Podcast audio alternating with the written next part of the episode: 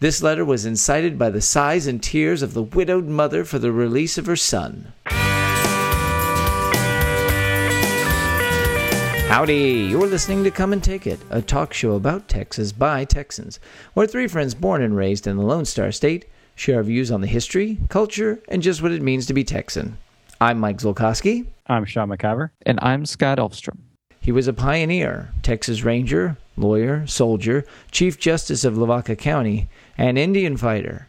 Today we're talking about John Hymes Livergood, early Texan and survivor of the Mier expedition. But first, what's your favorite Texas wine?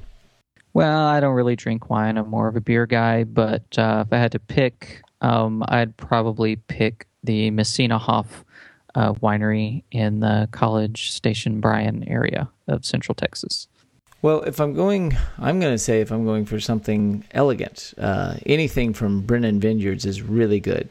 But if you want something fun, get something from the Dixie Wine Company, because you got to see the labels. They they they have the General Lee right on the label.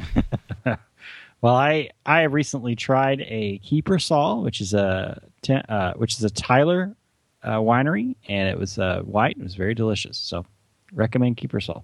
John Hymes Livergood was born September 10, 1815, and was the younger of the two sons born to John Livergood and Hannah Hymes in Pennsylvania.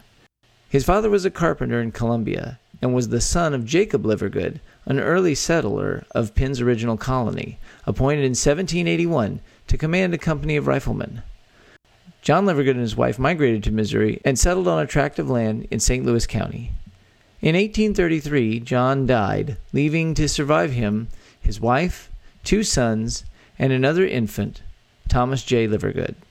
In August 1836, John Hymes Livergood was commissioned as a lieutenant in the Missouri militia. Following his service in the militia, in July 1837, he purchased a tract of 40 acres, intent on making it on his own. Shortly after that, and only after discussing it with his mother but not heeding her warnings, he decided to leave for Texas. By October, he was in the Zumwalt settlement on the Lavaca, and he was prepared to face the problems of pioneer life in the newborn Republic of Texas. Not long after Livergood's arrival at the settlement, he joined a company of 13 settlers in pursuit of a band of Indians who had attacked and killed another settler north of there, James Lyons, and had taken his son, Warren, captive. They pursued the Indians northward into the mountains where they struck another Indian trail going south. They took this trail and it led them nearly home. They came upon the Indians on the Big Brushy Creek near where the city of Yoakum is now located. A battle followed. The settlers lost one of their number, Jacob T. Stifler, but they killed four Indians and recovered 32 horses. No, no word on poor Warren, though. yeah, his fate maybe is lost to history. Livergood had made his home with Captain Adam Zumwalt. He had known the Zumwalts back in Missouri but uh, this settlement became his second home. And the Zumwalt settlement was part of DeWitt's colony. Now, historians reference him, if you look this guy up, Adam Zumwalt, he's referenced as Captain Black Adam Zumwalt. And there's a similar figure named Adam Zumwalt at the same time who they call Red Adam Zumwalt. Now, nobody went by this nickname. It's just historians call one black and one red so they can tell them apart in these documents they have of the Zumwalts. Maybe it was the color of their hair. Nope. It's just a designation. okay. it was a very strange thing about historians that you you historians out there listening are an interesting bunch. so in the years that followed, Livergood became deeply attached to the Zumwalt family, particularly to Captain Zumwalt. One day in 1838, when he and others went to the field to fetch some melons, they encountered a small Indian raiding party, but were able to make it back to the house. On the next day, when a company of 56 took to the trail, Livergood learned how fortunate they had been, as uh, a young man named Archibald Smothers and a companion with him were killed in their camp near the Hallett settlement. Livergood would have several more close calls with Indians over the next few years, and on one occasion, according to historians, he even bluffed his way out of this with uh, an, a loaded rifle, except it wasn't actually loaded. He just pointed it at them and then ran away. Yeah. Which sometimes works, I guess. Yeah. On two more occasions, Livergood had narrow escapes from the Indians as well. All the time where he was living with Zumwalt, He learned the story of the Texas Revolution, the Alamo, the butchery at Goliad, and the panic of the runaway escape from Captain Zumwalt. Zumwalt had been part of many of these incidents. From this and what was to follow, he developed a natural Texan's dislike for Mexicans. In March 1842, when General Vasquez led his Mexican forces to capture San Antonio, Livergood was one of the first to join the militia that mobilized in San Antonio to drive them out of Texas. He and several others remained in the service of Captain Jack Hays' spy company on the Medina River, where they maintained a watch for the Mexican invaders. After six weeks of duty, they were all furloughed and they went home until they received intelligence that the enemy had invaded again. Early in September, San Antonio had fallen again, this time to General Adrian Woll. Again, a citizens' army rallied to its defense, including a company of 43 men from the Lavaca under Captain Zumwalt. Livergood was elected one of his lieutenants, and the company served under Colonel Matthew Caldwell, who engaged the Mexican army and turned them with severe losses at Salado, which is six miles east of San Antonio.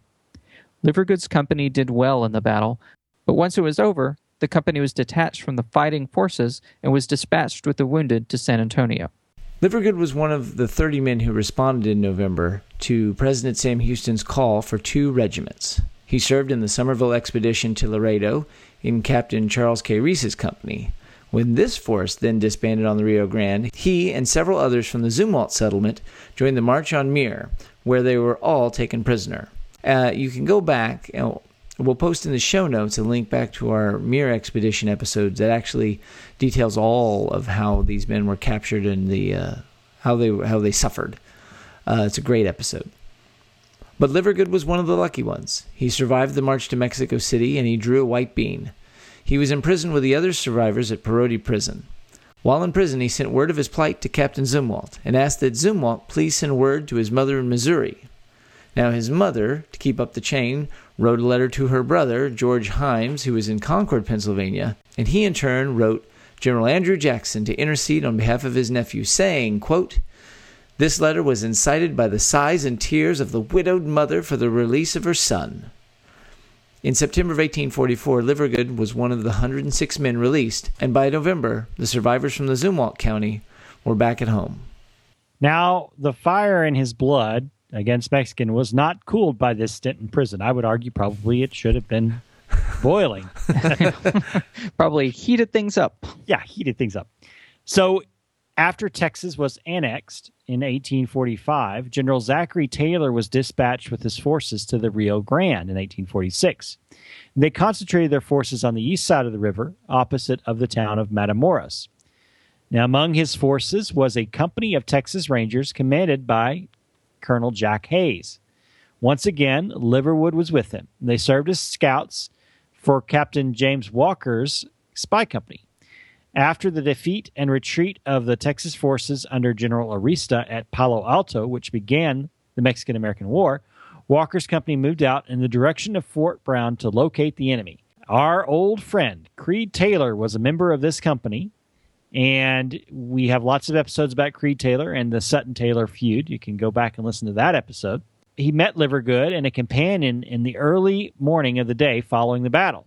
They scouted during the night they discovered that Arista's army took a strong position on the Resaca de la Palma. The scouts, with their clothes literally torn to shreds and their faces and bodies covered with scratches from crawling around among thorn bushes, were a pitiful sight, but their report proved invaluable. The next day, it helped General Taylor's men storm those positions, and they soundly defeated Arista's army.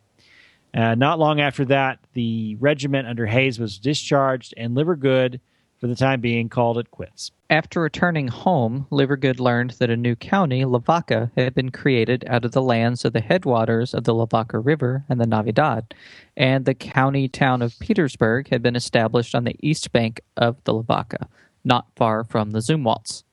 Livergood, back in January 1846, had bought a tract of five acres, a part of the Adam Zumwalt headright, and its location put him close to all the county's activities. It was about this time Livergood returned to Missouri and visited with his mother and brothers. There he met and married Sarah Ann Perkins on February 25, 1847. Sarah Ann was a native of Virginia. When they reached the Lavaca, Sarah Ann selected the site for her new home near two giant live oaks.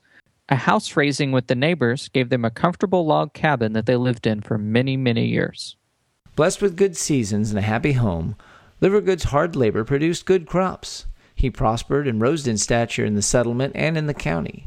On September 21, 1850, he was elected Chief Justice of the county. His administration was a good one, but it was marred by the bitter county seat war waged by the rival settlements on the Lavaca, Petersburg, and of course Hallettsville. In the election to determine the site of the county government, Livergood was caught between the warring factions. As Chief Justice of the county, it was his own personal responsibility to certify the election results. And spoiler alert for people who don't live in Lavaca County, Hallettsville won. While the people on the headwaters of the Lavaca waged their own private war over the county seat, the state of Texas had problems of its own, and the Indians and the frontier. Now, the Lavacans did put aside their feud over county seat status uh, to defend the state. In 1852, George Tankersley petitioned Governor P.H. Bell for a commission as captain of the Rangers, the Texas Rangers. He proposed to recruit a company in Lavaca County. Tankersley had previously served on the frontier in Captain J.F. Sutton's company of Texas Rangers.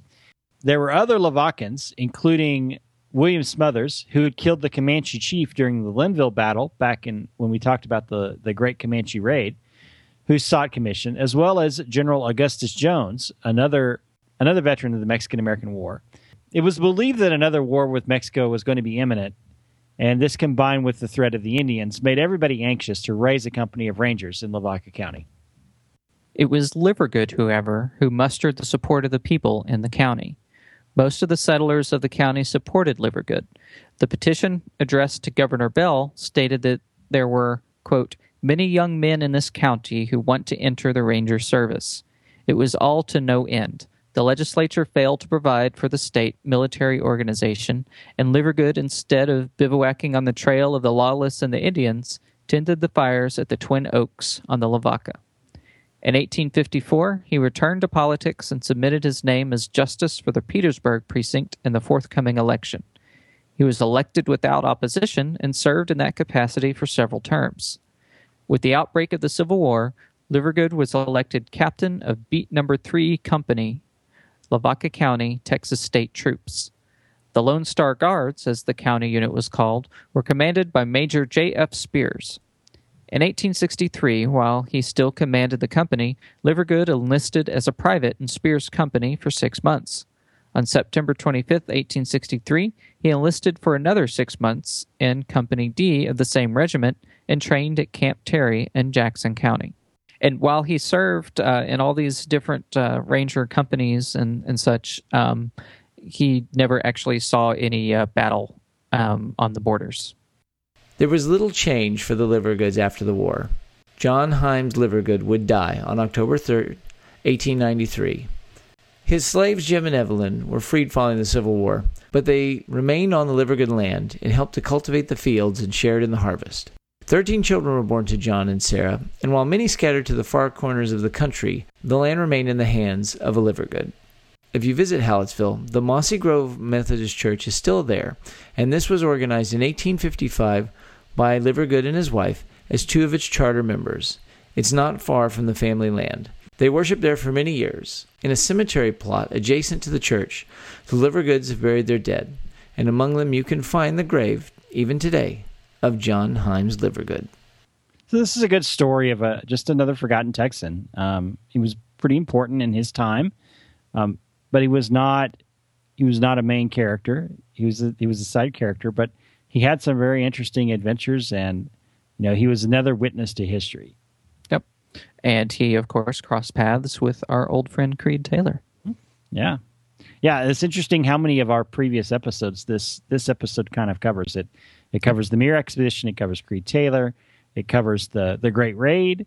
It covers the Texas and the Civil War. So really interesting how things just sort of intersect with each other. So I found this story about a year ago. Um, we're not super active with it, but we have a Reddit account, Texas Podcast. And I was looking around on the Texas History forums, and uh, H. Beth 2010 had uh, written. So she was looking for possible relatives of John Hymes Livergood was my fifth great grandfather, and she was hoping to find relatives or anybody else that was sort of related to that. And I said, well, that, that looks like an interesting fellow. So I did some digging around at the Texas A&M archives, and that's where I came across uh, this some articles that was from a 1967 book about the residents of Lavaca County. And I was able to take that, and that's where the bulk of this story came from. But it was really interesting when I found it because this guy, like you said, Sean, touches so many aspects of these stories we've uncovered, uh, and just thought it was a really neat sort of story. Yeah. And so there's an interesting part about uh, we talked about their slaves, Jim and Evelyn, and they were freed following the Civil War. Well, the interesting story about Jim and Evelyn is Evelyn was a gift to Sarah from her father when they were married.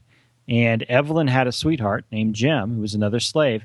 And John Hymes Livergood, he raised the money and uh, saved up the money to to buy Jim so that he wouldn't be separated from Evelyn. And Evelyn, he and Evelyn were married as well. Um, and you know, on the surface, yes, we we agree. Slavery was wrong. It was it, it's it's an it's an absolute moral wrong. However, for the time, that's pretty high on the benevolent scale for slave owners at the time. It's a pretty progressive attitude towards them, and by all accounts, it seems like they had a a it was not as much of a master slave relationship as as as a lot of other situations were, and that's why Jim and Evelyn stayed with the family and, and stayed on the land and helped them after the, the they were freed. So it's it's just an interesting story, interesting characterizations of of this person. Now he sure didn't like the Mexicans, but um, well, so. he, yeah. Well, he ended up in as part of the Mier exhibition. So I mean, talk yeah. about an interesting piece of history. And uh, the Zumwalts, who he was associated with. I mean, this guy. Talk about interesting. You know, he was friends with Jack Hays. Like that's that's pretty incredible. And go back and check out our Texas Rangers episode on that one. Yeah. Oh, and then his uncle wrote a letter to Andrew Jackson, who was the former president at that point, yep. saying, "Do something about my boy, my my my sister's boy." yeah, I know that's really great. So it's a cool it's a cool little story. And Hallettsville is you know you is is not that far off the map. So it's a beautiful little town in uh, South Texas. You know, like I said, it's it's a really Livergood's got a really interesting story in the sense that it, it spans and weaves through a lot of other more prominent uh, historical things that have happened. Um, you know, he was he was never, or, or was rarely, you know, high on the list of important people in any particular event, but he, uh, you know, he was there for a lot of it. So, cool guy. Yep. That wraps things up for today. You can find notes and links from today's show at brainstable.com. We'd love to hear from you, so like and share us on Facebook, follow the show on Twitter at Texas Podcast, or go to brainstable.com and leave us some feedback. You can find our show and many other great history podcasts at historypodcasters.com. Why not follow us individually too? I'm on Twitter at Mr. Java. I'm Max Sean with two N's. And I'm Scotticus. If you like this show, then you've got one job to do this week. Get out there and tell your friends, tell your enemies, tell anyone you meet and tell them to get online and leave a review on iTunes and listen to this show because that helps us out to find listeners just like you. And if you want to support this show financially, please visit our page at patreon.com slash Texas Podcast, where you too can become a come and take it Texas Ranger. We hope you'll join us next time, and remember that even if you aren't from Texas, Texas wants you anyway.